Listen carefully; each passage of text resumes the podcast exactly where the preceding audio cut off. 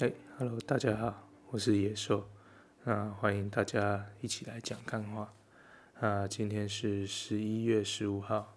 现在是晚上的十点十八分。好，那节目的刚开始呢，呃，要先做一个非常郑重的道歉说明。好，那这个道歉呢，其实我在粉丝团里面有 po 过，不过觉得就在节目里面呢，再正式的说一次对不起。好，那这个对不起呢，就是，呃，因为我上一期节目呢是讲这个电动自行车的议题嘛，那我 Facebook 的 po 文啊，那在下面的照片呢是用了一张图片，是两个照片拼成的，那上半部的图片就是电动自行车嘛，好啊，下面的那个图片呢就是那个呃 GoGo 目前算最。评价的那个 FIFA 系列，那用这两张拼在一起。那当初的原意呢是找一个跟电动自行车价格最接近的 Gogoro 的产品，那去做一个比较。好，那是让大家觉得说，呃，如果在价格相近的情况之下，你会比较想要选择哪一个产品？虽然这不是我那个节目的主轴啦，可是我那个 Po 文呢，里面引用的图就是想要制造一点那样的效果，好，那其实也有点失焦了。好，那为什么会要说对不起呢？那主要就是说，呃，因为我自己哦对 FIFA 的造型，呃，当然并不是到一百分的喜欢呢，啊，所以是当然带有一点淡淡的嘲讽的味道在里面。好，那有一些喜欢 FIFA 的人看到就心情会。心里会不太舒服了。那我觉得说，当初在作战 Po 文的时候，并没有设想到喜欢 FIFA 的人的心情。那我觉得这一点是我自己设想的不周到。那文章我没有改，就是把那个道歉的声明加上去。哦，就就这样了。对，所以主要就是要跟呃，如果有看到那个文章，那觉得哎心情不是很好的人，或心里觉得不舒服的人。那小弟在这边非常郑重的跟大家说一声对不起。好，那就正式开始我们的节目了。好，那节目前面我们一样照惯例来闲聊了哈。啊，先跟大家推荐我最近看到的一些不错的东西。好，首先是这个关于一些 YouTube 的东西。好，第一个是前阵子啊，欸，应该是上个礼拜。三的样子，就是馆长有开了一场蛮大型的直播，好，那这个直播就是找来了王定宇、黄国昌，呃，还有瓜吉，然后还有陈柏伟，那上他的直播节目，那这个大型的直播呢，其实主要就是在聊关于，呃，就是审查中天执照的这件事情。好，那我是整场都有看完了，其实也不长啊，大概一个半小时而已。好，那我觉得这个直播蛮值得看的啦哈。虽然里面都是呃立场比较一致的人，好，可是因为他们都是思绪很清楚的人嘛，所以他其实有就是针对中天观台的这个议题啊，呃，有提出一些蛮，我觉得算是蛮精辟的见解了。好那就举一个我自己觉得在里面讲的很好的一个东西出来跟大家分享，哦，就是呃中天关台这件事情，其实也没有关台啦，就是中天新闻台的这个制造审核。好，那呃一些支持中天的人，他们就有在讲说一个论点，就说哎、这个新闻台其实它是言论自由啊。为什么他说的话哦不合某些人的意，那就要被关台？好，那其实，哎，在那个直播官场那个直播里面有讲的蛮清楚的，就是电视的频道啊，它是一个比较算是有点像公共财的概念，就是说不是你随随便便的人，你都可以有那个资本。哦，或者是有那个能力去申请做这个这个电视台，好，所以当今天你去申请掉一个电视台的时候，哦，那对，哎，补再补充一点点，就是电视台的频道是有限的啦，好，它是你申请掉一台就少掉一台嘛，所以你今天占掉了呃其中的一个台数的时候，那其实你就要遵守一些法律的规范，好，所以才会受 NCC 的管辖嘛，好，所以这个跟言论自由是不完全可以画上等号的，因为今天政府并不是说禁止你蔡衍明说话。哦，也不是说禁止中天里面的人说话，没有，你要怎么说话，只要你是用你自己的媒体，就是那种，比如说你开个 YouTube 频道啊，你在你的 Facebook 啊，或者是你私底下在说话，呃，这些都是不用受到 NCC 管辖的。可是当你今天你是占用国家呃国家给你的资源的其中一部分的时候，那你就必须要受这个 NCC 的管辖。哦，那当然它其实里面也。也讲得很清楚了，就是在过去蓝营执政的时候，那中天其实他们的那个新闻台就已经多次违反规矩。那当时的 NCC 其实本来就已经没有打算要让他换照了，哦，可是当时的总统马英九是就是说哦，那给他一个改过的机会嘛，好，那既然总统他都都这么说了，所以当时的中天就。得到了一次续命的机会，好，那当时的 NCC 也有提出一些要求中天要做改善的东西，好，可是中天在呃从上次换照到这次换照中间这个长久的数年来，并没有很认真的去达成这个 NCC 对他的要求，好，其实在这中间 NCC 就已经可以令命令他关台了，好，可是 NCC 一直都没有这么做，好，当然我相信他背后有他的压力啊。而这一次的换照呢，其实就一样嘛。你过去他没有合格，那这一次其实在这个呃 NCC 委员的投票中，中天还是没有通过这个投票了。哦，所以他这次其实照理来说，应该就就真的是要撤照了，不能够再让他续命了。哦，可是 NCC 目前是还没有做出这个裁决。好，那我们就静候佳音，大概是这样。好，所以如果你对这个，呃，中天观台这件事情呢，你觉得有一些地方你好像心里觉得说，哎，是不是政府这样做有点不太对？其实你可以看看这个直播，我觉得在几位就是呃大师的说明之下，算是蛮能够理解这个议题的啦。好，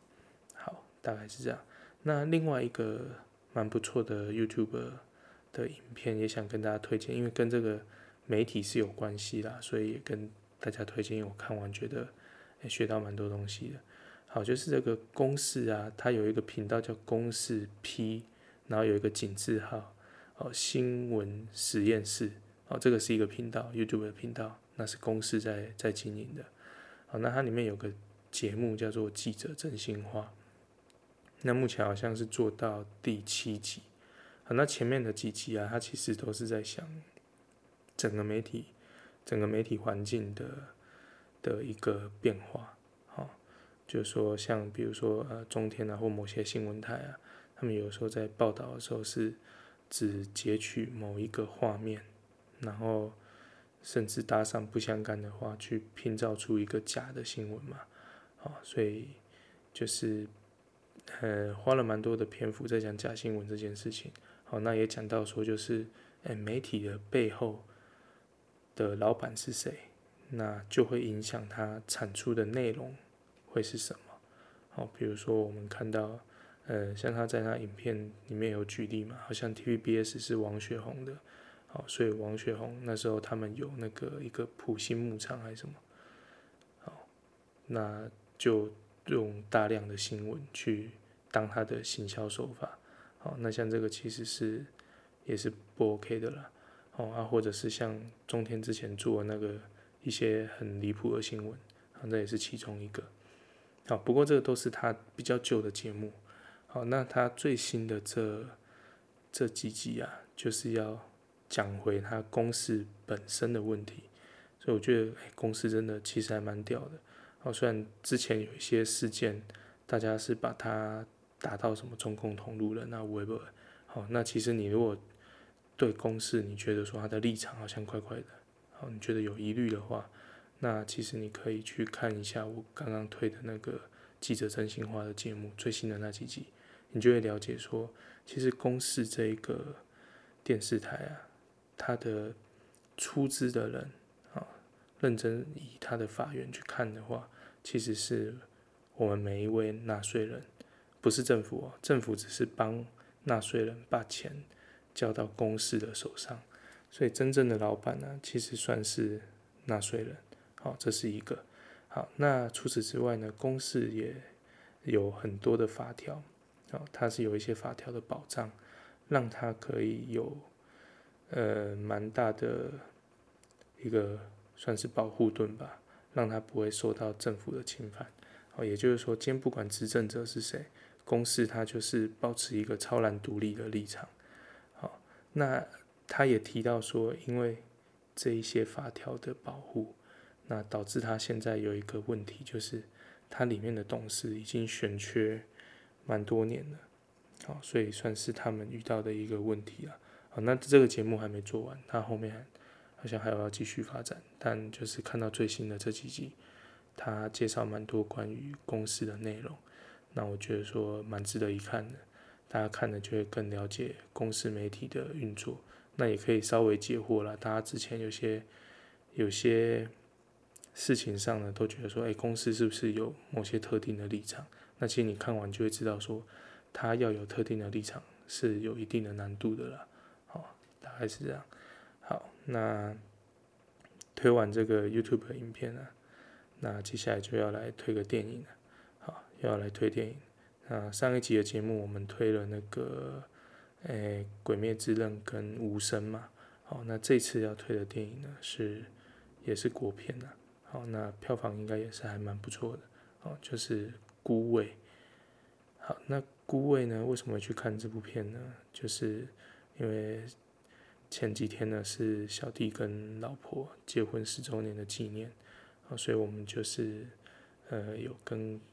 公司请假了，啊，就早点下班，那去去看那个电影。好，那就选择了这一片《孤味》。好，那会选这片是因为我老婆啊看预告，啊觉得。好像还蛮不错看，那我看的时候是觉得，好啦，是是还可以看的，可是就啊，反正啊，等下介绍完再说好了。好，先大概讲一下它的剧情啊，啊，当然我是仅讲跟那个预告有关系的部分。哦，它的剧情其实主要就是在讲说，呃，一对夫妻，啊，他们虽然是夫妻，可是因为老公可能比较风流一点。所以他们夫妻其实是处在一个比较像是分居的状态，但是没有离婚。好，那虽然分开很多年，可是这个老公哦，突然间就回到了他们的故乡。好，那在这个故乡呢，这个老公就往生了。好，那往生之后，在这个办丧事的过程呢，就成成为了这部电影的主轴。好，那在办丧事的过程，就会看到关于这个家庭的的大部分的故事，这样子。对，好，所以剧情大概是这样了。那先讲个不正经的了，哈，就是 因为这部戏里面呢，有一个其中一个演员，好，他算应该算是配角了，好，他的角色比较像是，呃，就是那个家庭里面的孙女，好，如果从从最上面算下来，她应该算是孙女。好，那这个演孙女的这一位呢，她刚好就是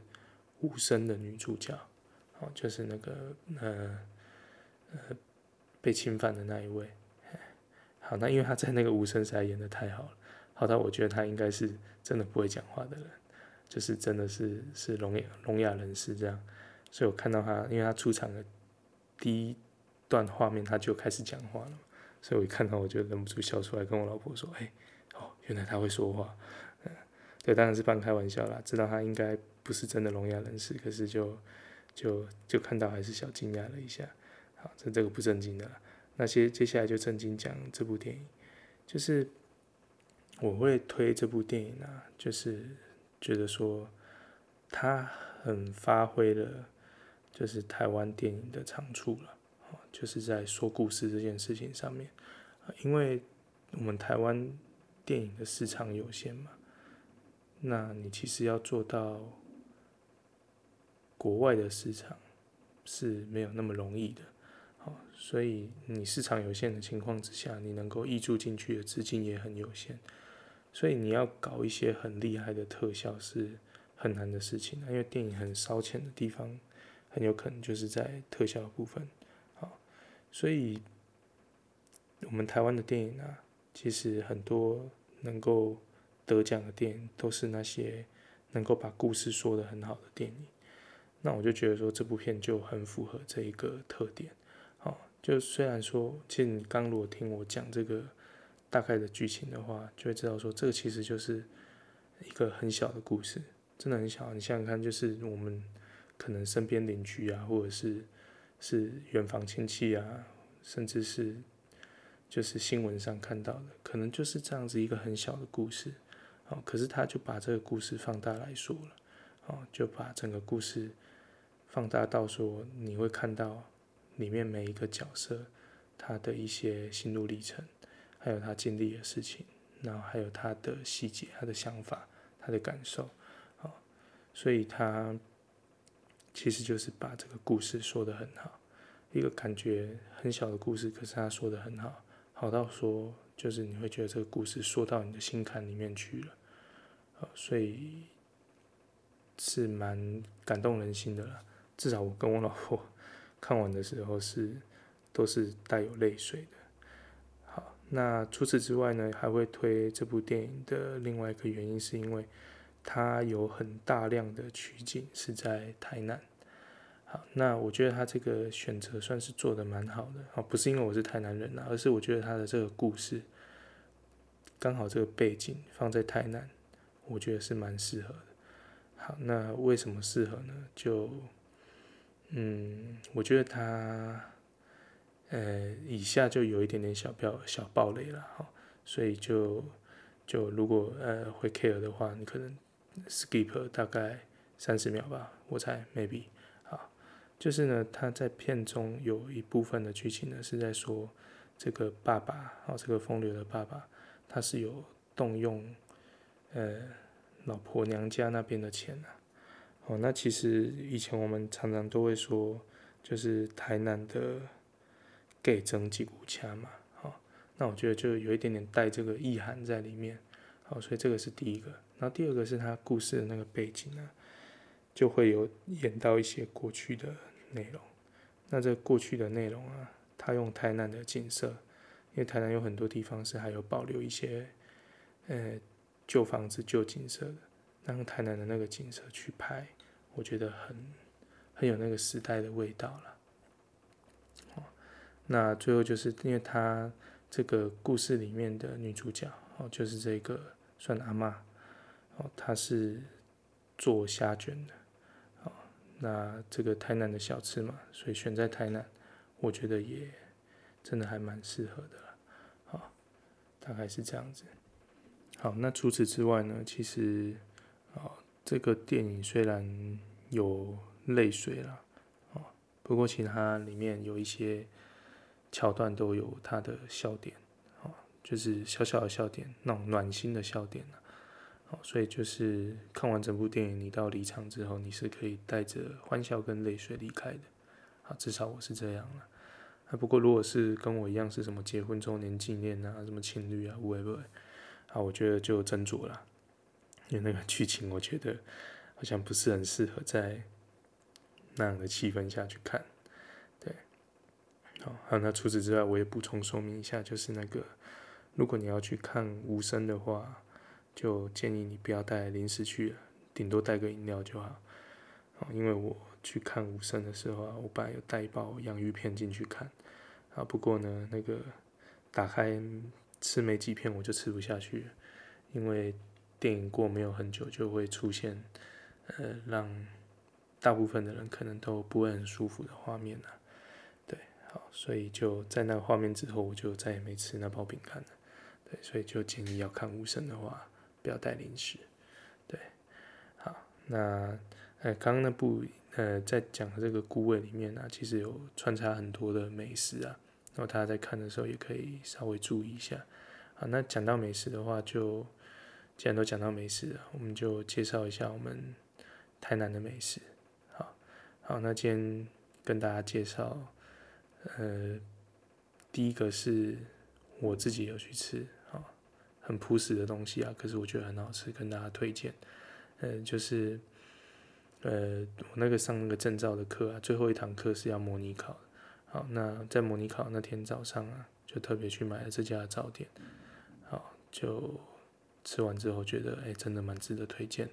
好，这间早点呢，它是在永康永大路上有一间叫中原早点的早餐店。好，那它是比较中式的早餐店呐。好，那我那时候看文章的时候，大家推的是它的锅贴。那因为我个人呢、啊，我蛮喜欢这种饺类啊、锅贴类的东西。好，所以我是因为锅贴的原因去吃它的。而我去吃的时候呢，我也顺便点了它的蛋饼。好，那吃完之后，我觉得锅贴当然是好吃啊，可是。就我觉得是就好吃的锅贴这样，有没有到很厉害？我自己是觉得没有，哦，就至少不是我吃过最好吃的锅贴了。好，但我很推它的蛋饼，所以要跟大家推荐一下蛋饼。就我们一般如果去吃那种美而美啊，或者是什么，呃，那个叫什么麦登堡之类的，好，反正就一般的连锁早餐店，大部分我们点蛋饼的时候啊，它的那个饼皮就是薄薄一片，哦，有点像那个葱油饼的饼皮。所以你吃起来的那个口感是会比较脆一点、硬一点。那我今天推的这个中原早点，它的蛋饼呢是那种粉浆蛋饼。好，那粉浆蛋饼呢，这个是我觉得算是蛮吃功夫的一道一道蛋饼，因为它就不是用那种现成的饼皮，它就是要用它自己调好的那个，呃，算是面粉浆嘛。好，反正就是用那种。呃，自己调的东西下去煎，那煎完的加蛋这样子。好，那会推是因为我觉得它的粉浆调的很不错，那它煎的也很恰到好处。你在吃这个蛋饼的时候呢，你吃得到那个粉浆的香味。那因为它煎的算是有把那个香气煎出来哈，所以你在吃的时候你就会吃得到那个香气。好，所以这是我第一个跟大家推的美食。好，那第二个就是推美食的影片，然后如果你要吃饭的话，我觉得。刚好可以配这部影片，好，那为什么会推呢？因为它就是完全都是在介绍台南的食材，好，那这个影片就是新南大主厨，好，反正它就是有一集我不知道是不是最新的了，啊，但是我是这两天才看到的，啊，就是它的主题是台南食材有多好，好，那它这一集就是有邀请我们台南市的市长黄伟哲，还有台南市的议员谢龙杰去上这个节目。好，那如果大家想了解说台南的食材有什么样的独特之处的话，可以看看。那我觉得里面的厨师蛮厉害的，他们用这个台南的食材变出了非常多很精致的料理，嗯，真心佩服了。好，那当然我我觉得这个很明显就是，呃，台南市市长在推广台南的美食啊，所以去上的一个节目。啊，不过他在节目里的表现是就普普通通啦。我觉得谢龙介比他还有那个就是艺人的感觉，谢龙介蛮会接梗的啦，他也蛮蛮有梗的他本身啊，所以他如果哪天不当艺人呢，我觉得他转行当 YouTuber 应该蛮有搞头的，尤其去介绍美食，哦，他那张嘴真的非常会讲。对，好，那所以这个是另外一个美食推荐给大家，可以看看我们台南很多很棒的那个食材。对好，所以这个是美食介绍。好，那刚刚讲到我们台南市长好，那接下来就要讲他的最近延续之前的风波下来的一些续集啊。好，那这个呃，我们台南市长的扣分之处呢，就是呃，前阵子台南发生那个长荣大学的那个女学生的，就是卢杀案嘛，哈，那这个。案子呢，当然在国内引起了非常大的轩然大波。那之前就已经上集已经有讲讲到说，我们这个市长呢非常的棒。他在人家说路灯不亮的时候，告诉你哦，只有两盏不亮。哦，他在呃，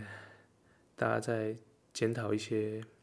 呃南铁东移的啊，这这个特别的啦。哦，反正就是在在南铁东移的时候，也也也喜欢去说什么。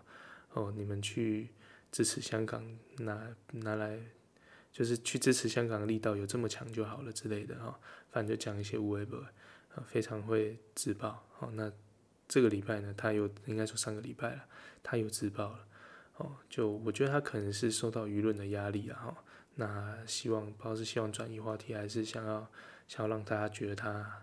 很棒之类的。哈，总之呢，他就抛出了一句说，他认为这个呃死刑呢应该要被执行。哦，他说现在有什么三十几个死刑犯还没有还没有伏法的，应该赶快执行。哦，有死刑就要执行。哦，那除此之外呢，他也讲了这个说，诶，他觉得这个马来西亚卢沙案的这个凶手啊，也应该要被判死刑，然后也应该要被执行死刑这样子。啊，反正我觉得很棒。哎，这一招真的是学得很好啊。那很明显呢，就是学我们的马前总统。哦，遇到重大的事情的时候呢，搬出死刑来就对了。哦，最好来个执行死刑啊，或者是来个判死刑啊之类的。哦，这样子就好像事情都不是你们的错了。好，那其实本来啦，说实在，这个案件市府本来就不是负最大责任的。哦，我们说实在的。哦，但是你一定会被牵连到，一定会要负所谓的政治责任。哦，那遇到了，其实你应该去正面的去面对这些问题，该做改进的地方去做改进嘛，该回应人民的地方回应人民嘛，不需要去扯那么多其他有的没有的啦。哦，那当然去讲到这个执行死刑啊，有些有些人低了，有些人他就是不赞同死刑的嘛，他们是废死的嘛。那你讲说判死啊，执行死刑，其实就会让这些人有更好攻击的点。哦，那我自己会觉得说，去扯这些是没有意义的。是第一个，你对事情没有帮助了。然后第二个，我自己一直觉得说，对于所谓的死刑犯啊，哦，因为台湾现在还没废死嘛，所以你会被还是有机会会被判死刑。那我自己一直觉得说，对所谓的死刑犯呢，就是，哎，我觉得不用急着让他们执行死刑。我自己的想法是这样了，我觉得说。死刑犯有一些人哦，可能不是全部，但有一些人，他们可能是就是会做出这样的事情是有原因的。那我觉得说，既然他们都已经判刑了嘛，那应该要发挥他们最后的价值哦，就是好好的研究他们，试图去找出为什么他们会犯下那些事情的原因，为什么他们会变成这样子的人的原因。那看看是不是我们在，呃，不管是教育上啊，或者是呃政府的政策上，是不是能够有机会去改变这样的事情，去减少这些憾事的发生？哦，这是我自己对所谓死刑的一个想法了。我觉得，呃，一个人犯了错，然后马上就把他杀掉，其实是有点太便宜他了，让他发挥他最后的价值。才比较有意义一点，这是我了。好，那当然费不费事情，我觉得这个是这个社会还需要，至少在台湾呢、台湾的社会还需要一个比较长期的一个讨论和摩擦，最后才会有一个社会的共识。好，大概是这样子。好，那这是我们这个台南市长的自己自爆了哈。那另外一个很有名的自爆呢，就是我们行政院的牛肉面自爆蛋。那就是前阵子那个行政院的发言人丁先生呢，啊，他就是在记者会上面说，哦，反正就大意是说那个台北有办那个牛肉面节嘛，哦，那他们可能有个牛肉面的比赛，那里面就有那个冠军的店家嘛，那他们就说什么啊，冠军的店家也是用美牛啊，里面可能也有那个瘦肉精啊，哦，那那如果。如果说他那时候好像是有点针对那个台台北市吧，他说如果如果你们都把冠军颁给他了，那你们为什么要要求人家没有瘦肉精呢？就是要要求说市面上的产品都不能有瘦肉精呢？哦，大概是这样子，就店家就跳出来了，他跳出来就说啊，我们检测报告就没有瘦肉精啊，你为什么要说我们好像有瘦肉精这样子？好，那店家就觉得受伤了，出来开记者会了。那这件事情之后呢，我们的。苏院长当然就勃然大怒了，然后他说：“啊，你这个怎么可以这样子去伤害人家名誉呢？”好，那这是第一波自爆。那第二波自爆呢，就是我们的丁先生呢这样子说了之后呢，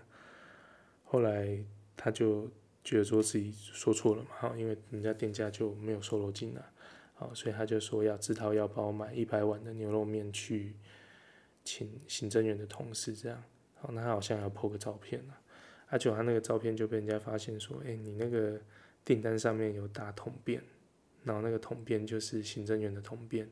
所以人家就质疑他说，哎、你这你说你要自掏腰包请行政员的同事，可是你打了统编，所以你是要报公账吗？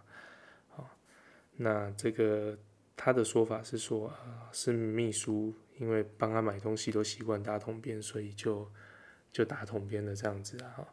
啊，其实我自己对这个说法是半信半疑啦。啊，不管怎么样啦，我猜这张发票现在无论如何是报不了账的啦。这个报账了，搞不好就被人家爆料了。对啊，好，所以这个就是。行政院的牛肉面自爆单了，好，那这个牛肉面店家不知道会不会到最后获成最大赢家，因为好像就是有一些政治人物也因为这样就去他那边吃面嘛，好，薄板面，然后那个台北市也包了一包大红包给他说，就是拿来可以招待招待人家吃面这样子，好，可我自己是觉得说就是。呃，两件事啊，第一个就是丁先生他去说这个话的时候，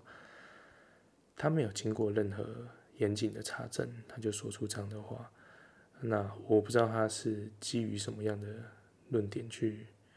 去认为他这样子说话是没有问题的。好，这是第一个。我觉得说，你今天身为一个行政院的发言人，你出来开记者会，你要说的话是应该要，起码你也要八九成的把握。那这个很明显是出了一个非常严重的包嘛，好，好，这是第一个。那第二个就是，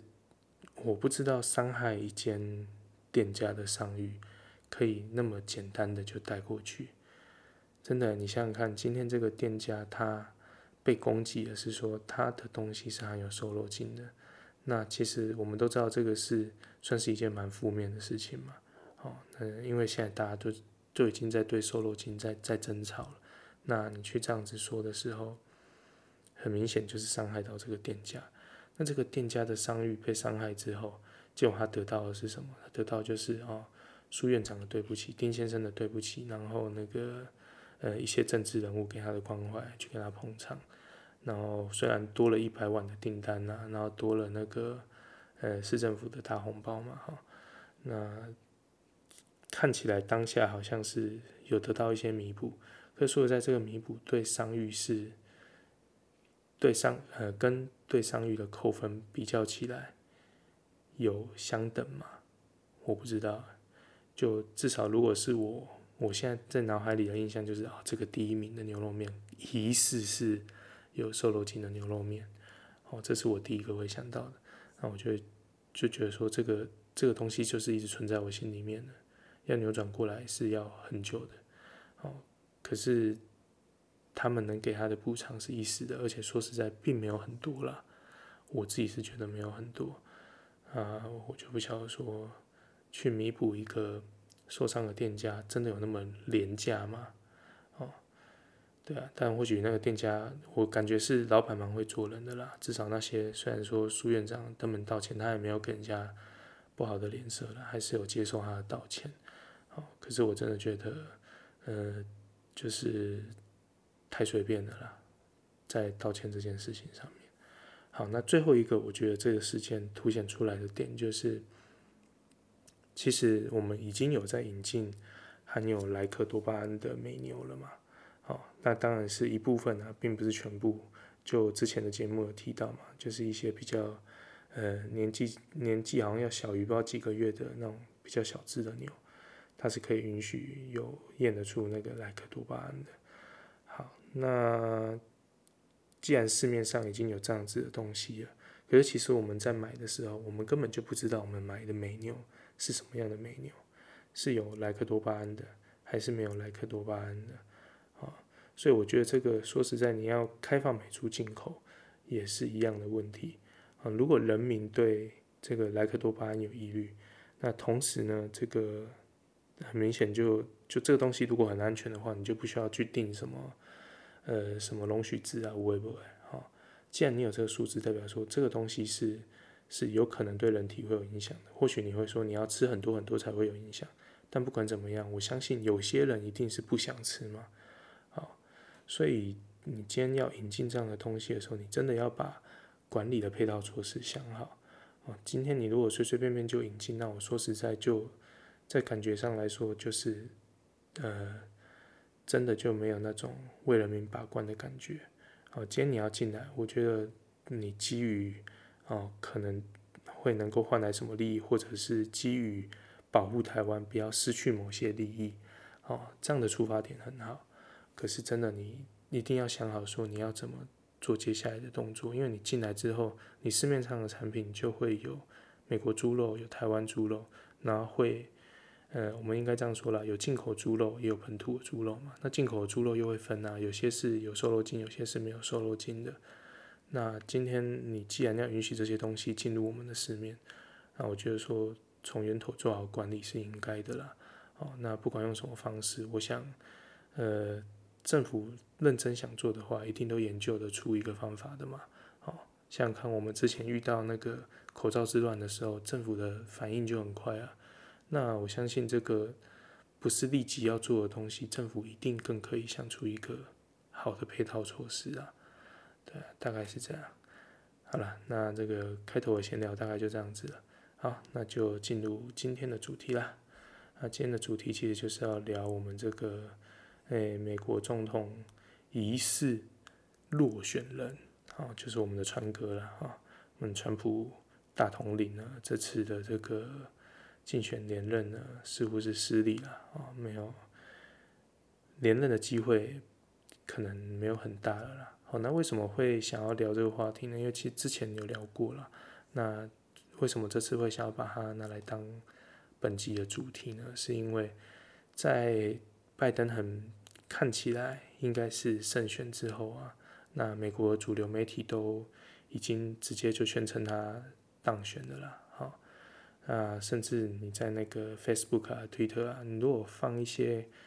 跟川普有关的贴文，它下面都会有一个附注，好提醒你说，这个美国总统的当选人，据媒体报道应该是拜登，哦，大概类似像这样子的话，哦，那说实在就很明显就看得到我们的这个川普总统啊，那他就是处在一个。算蛮明显的弱势劣势里面啊，好，那如果是我们一般人，可能面对这样的劣势，大概就就就已经被打败了嘛，可是我们的川普大统领啊，美国美国总统啊，现在现在还是他嘛，哈，美国现任总统川普啊，哦，他在这样的劣势当中呢，其实他，我觉得他这个精神还蛮蛮值得敬佩的啦，哦，就是他没有因为这样子，他就就直接放弃了。哦，因为他可能在这过程中，他有收集到一些证据，认为说这个过程可能是有问题的，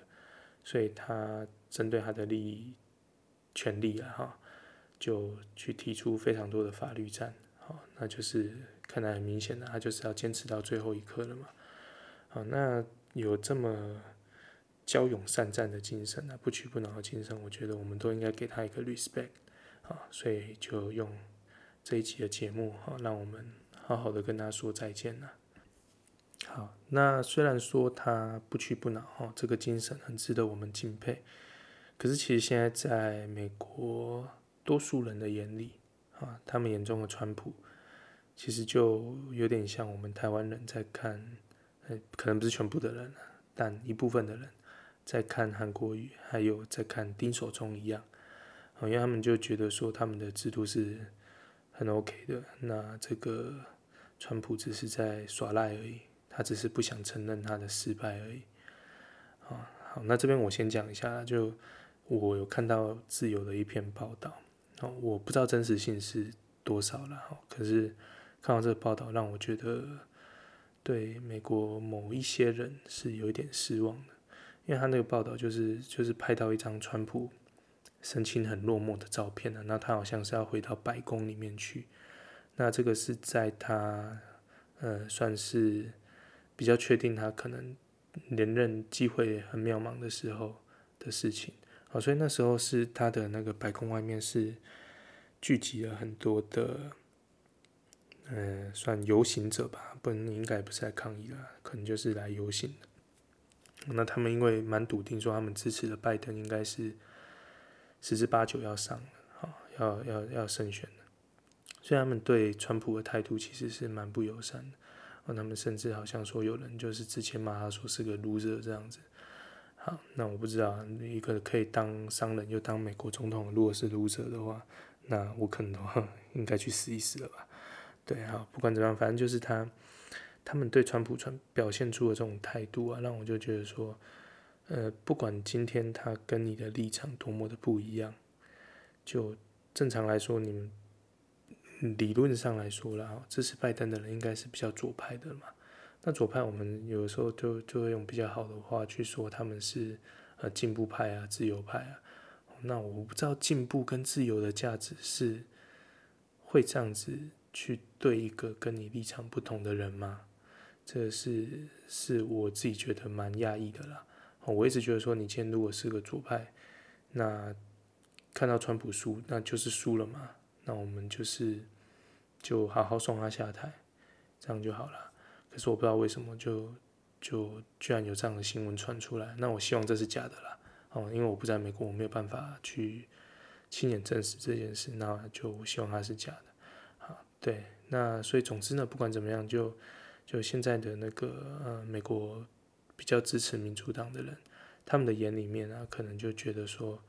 川普很像我们眼中的那个韩国瑜跟丁守中嘛，就不太认输这样子。好，那这边就顺便也提一下，就他们为什么会这么信任他们的制度呢？那百灵果那边有稍微提到了哈，他们说美国的选举制度其实是很很依赖这个所谓的荣誉制度的。哦，就是说他们认为是大家的投票是不会去作弊的了哈。好，那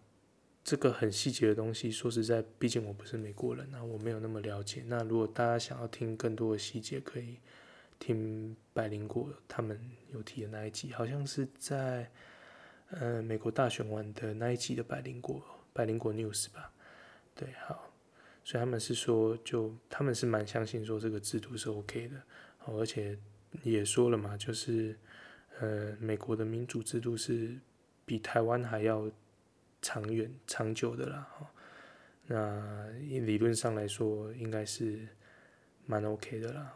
可是说实在，你在我们台湾人的眼里面去看，就是觉得说它的漏洞还是蛮多的。好，不管是所谓的邮寄选票，还是说他们的那个电脑去计票。或者是他们的监票制度，哦，我就举他们监票制度来说好了。他们的监票制度就是是要事先提出申请的，就是说不是所有的人都可以监票。像台湾在开票，就是不管你是什么党派的人，你在外面你都可以看，那当场有问题你都可以提出来。好，好，这是台湾的监票制度。那美国的监票制度呢，就是它是是要需要事先提出申请的。好，所以这些监票人啊进去的当然是。一定是为了公平，是民主党跟共和党都会有人可以进去的。好，那本来我也觉得说，哎，这样是应该是 OK 了。可是后来我看，就我听那个 Mula，另外一位网红他的节目，他有讲到说，其实有一些新闻就很明显有讲到说，他们有一些监票的地方是，虽然说两党都可以进去看，但是他是让那些监票的人。是离那个开票的地方有一点距离的，就是说你没办法近距离的去查看他们到底是怎么样去计算这些票的。好，那这当然就会有很大的疑虑嘛。好，所以可能就是因为这些种种的原因啊，那让川普决定要去做这个，就是要提出一些诉讼的的方式去争取他的权利了哈。好，对，所以就是就是讲了刚刚我们就觉得说。虽然美国他觉得他的制度是 OK 的，可是如果用我们比较严谨的角度去看，其实漏洞是很多啦。哦，像那个邮寄选票，其实蛮容易，嗯，就是被冒领嘛。那或者是说要被仿冒吗，应该也是有一点机会的。好，那不管怎么样，就制度上一定有漏洞啦。好，那这个漏洞是必须要被承认的。好，那也因为这些漏洞啊，就让那个川普他提他的法律战的原因，就是太多的坐票的传言了。哦，他们的收集从那个监票人收集来的证词就很多了。哦，那再加上呃，有一些被证实的讯息是说他的那个呃那个票数是有被登记错误，这个这个是有被被证实的了。哦，那虽然说他们是是那些被说呃那个票数有错的州州长都说那个错误的票已经有经过更正了。哦，可是说实在，你没有经过验票程序，你也不知道他讲的是真的还是假的啦。哎好，那当然，这中间传出那些坐票的讯息啊，其实有一些很明显就是假的讯息啊。那这个有一个台湾事实查核中心，其实他们都有针对这相关的新闻去做一些查核。那如果是假的呢，你在上面就会看到。哦，我就举一个算蛮多人转传，我在社团里面也有看到有人 PO 的。我觉得好像有一个美国的报将军还是什么吧，反正他是看起来是蛮支持共和党。他说，呃，川普已经在这次的那个那个选票当中有做那个编号啊、记号，哦，所以他现在就要去查，就可以追查出说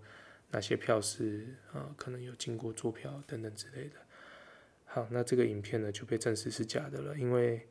就是美国的总统是不能够干涉那个选务的设计跟进行啊。哦，所以他是不能够，因为他是总统，他就去更改这个制度。哦，所以像诸如此类的啦，就反正就有很多啊，不比如说什么某一个画面啊，然后说那个票是有问题的，可能被人家偷放啊，还是什么啊，结果就证实说，其实这不是美国的画面呐。哦，好，但不管怎么样呢，就很明显说，我们是看得到他这个制度上是有漏洞。那票数上有问题，好，所以如果今天站在川普的角度，当然他就会觉得说，既然这些有问题，那我就是走司法的途径去争取我该有的权益嘛，好，所以我觉得他这样做是很 OK 的啦，哦，就即使是过去在台湾的丁守中，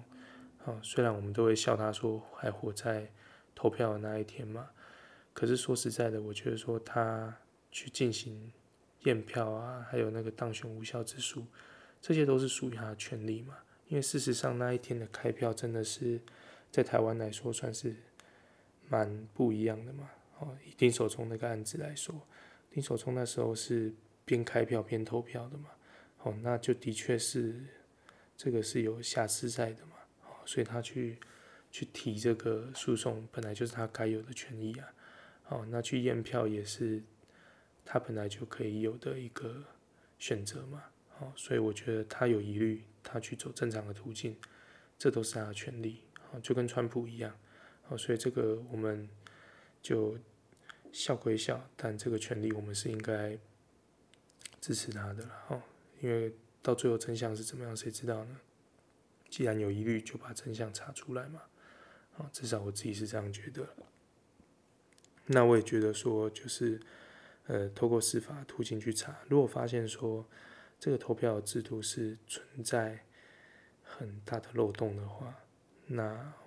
我觉得说也有助于美国未来去修正它的投票方式嘛。啊，呃，毕竟制度中存在漏洞，就有机会让人去钻嘛。哦，就算你今天美国美国人有所谓的荣誉制度，哦，你不会去不会去钻这个漏洞好了。但你怎么可以确定其他的人不会呢？好，就像国外他们很多买东西是可以退货的嘛，好，类似像 Costco 这样，好，可是这个制度就很明显就是有人会去钻这个漏洞啊。或许美国的人大部分不会，但你怎么知道其他国家的人会不会？哦，所以这个就我觉得说，如果你知道有漏洞，那其实应该要设法把它补起来，至少你要确保说这个东西是不会受到。外国其他的势力去干预你的，好，我觉得这个是蛮重要的啦。好，那最后呢，就是呃，今天有看到一些新闻的画面，看起来是我们川哥的这个法律战啊，并没有获得一个很良好的进展啊。虽虽然有些有些州好像有啦，但是蛮多州是没有的啦。至少我看到，就像那个亚利桑那州，他们就撤诉了嘛。好，那他们说那个密州，密州不知道是不是密西根，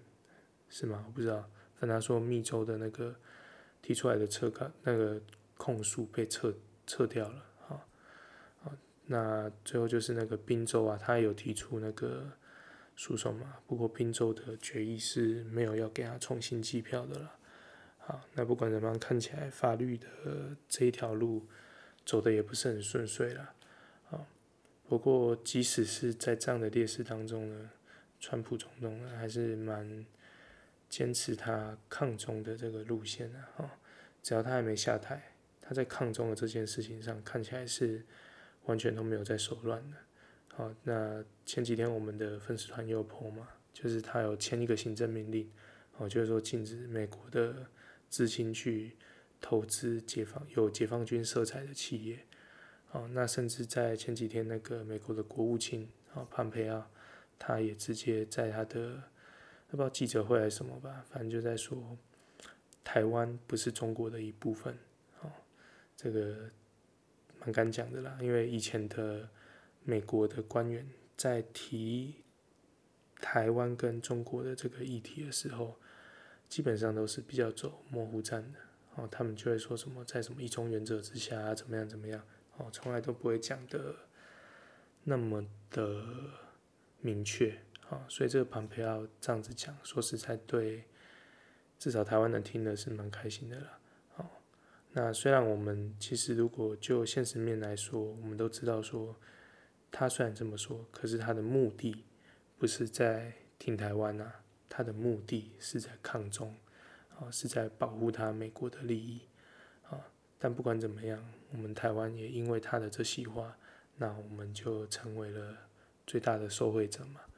啊，所以最后就就是给川哥啊，我我个人的祝福啦，啊，因为二零二零快过完了嘛，那如果我的二零二零还能够为某个人去祝福的话，还有这个扣打的话，我就把我最后的这些扣打通通都送给川哥了啊。那就是祝福他呢，能够在这个极低的几率里面翻盘啊！毕竟我们还是希望在对抗中国这条路上是能够有一个强而有力的助手啊，就是能够对这件事情有最大帮助的人去去执行啊！那万一真的最后的结果他不幸是。没有办法再连任的话呢，那也祝福他下一届的二零二四啊，能够继续再战啦。好，对啊，大概是这样啊，就是最后的祝福啦。那为为什么会这样讲？其实我也是有看到那个美国的那个呃川普的支持者，他们也是这样说的。好，本来如果你看美国主流媒体，你会觉得说，就是呃川普的支持者好像都是很不理性的。啊，在很多的画面啊，或者是呃新闻里面，感觉会是这样子，哦，有点像我们在看韩粉这样。但其实我看到那个新闻的，呃，在他不知道是新唐人还是什么啦，反正就一些比较会愿意报共和党新闻的媒体，他们去采访那些在表达抗议的民众的时候，他们在说就我觉得是蛮蛮理性的啊。哦，他们就说，哎，他们不见得认为说川普去走法律战他就会赢，可是他他应该有权利去获知真相是怎么样，哦，就是说他得到的选票真正的是分布是怎么样的，哦，这是他的权利嘛，哦，是不是真的有一些不该存在的选票，那这个就应该要被剔除掉嘛，哦，这是他的权利，哦，不见得他会因为这样就赢，但他执行他的权利是很 OK 的。然后甚至他们也说了啊，没关系啊，你这次真的没连任，那你还有二零二四啊，哦，对不对？所以我我是蛮欣赏他们这个态度了。那所以我最后的祝福也是献给川哥哈，希望能翻盘最好了。他真的不能翻盘的话，再战二零二四也是也不见得不好了。好，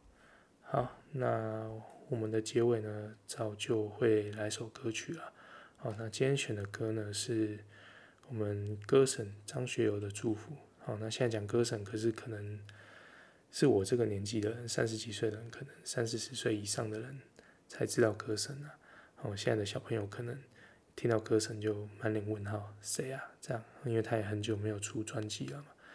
好，那过去歌神张学友算是真的是我蛮喜欢的一个歌唱的一个偶像了。好，那他独特的那个有点带有哭腔的那个唱腔，真的蛮有特色的。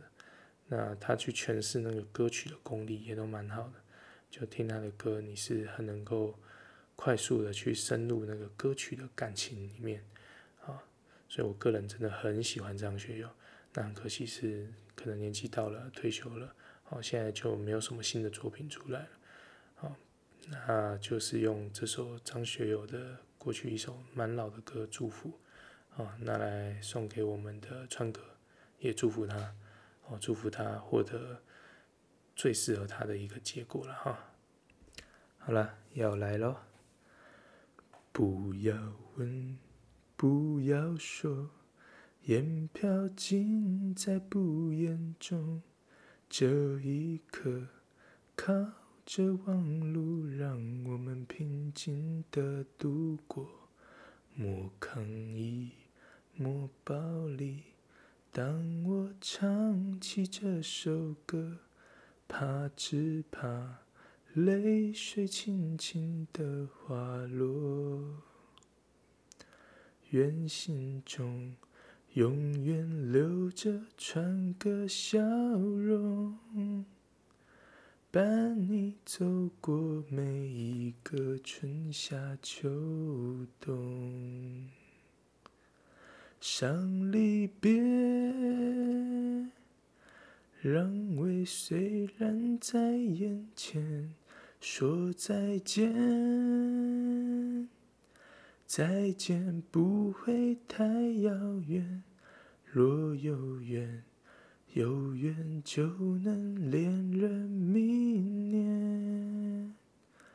你和我重逢在盛宣的季节。好了，那今天的干话呢，就聊到这里了。谢谢大家的收听，那祝福每位听众都有愉快的每一天，拜拜。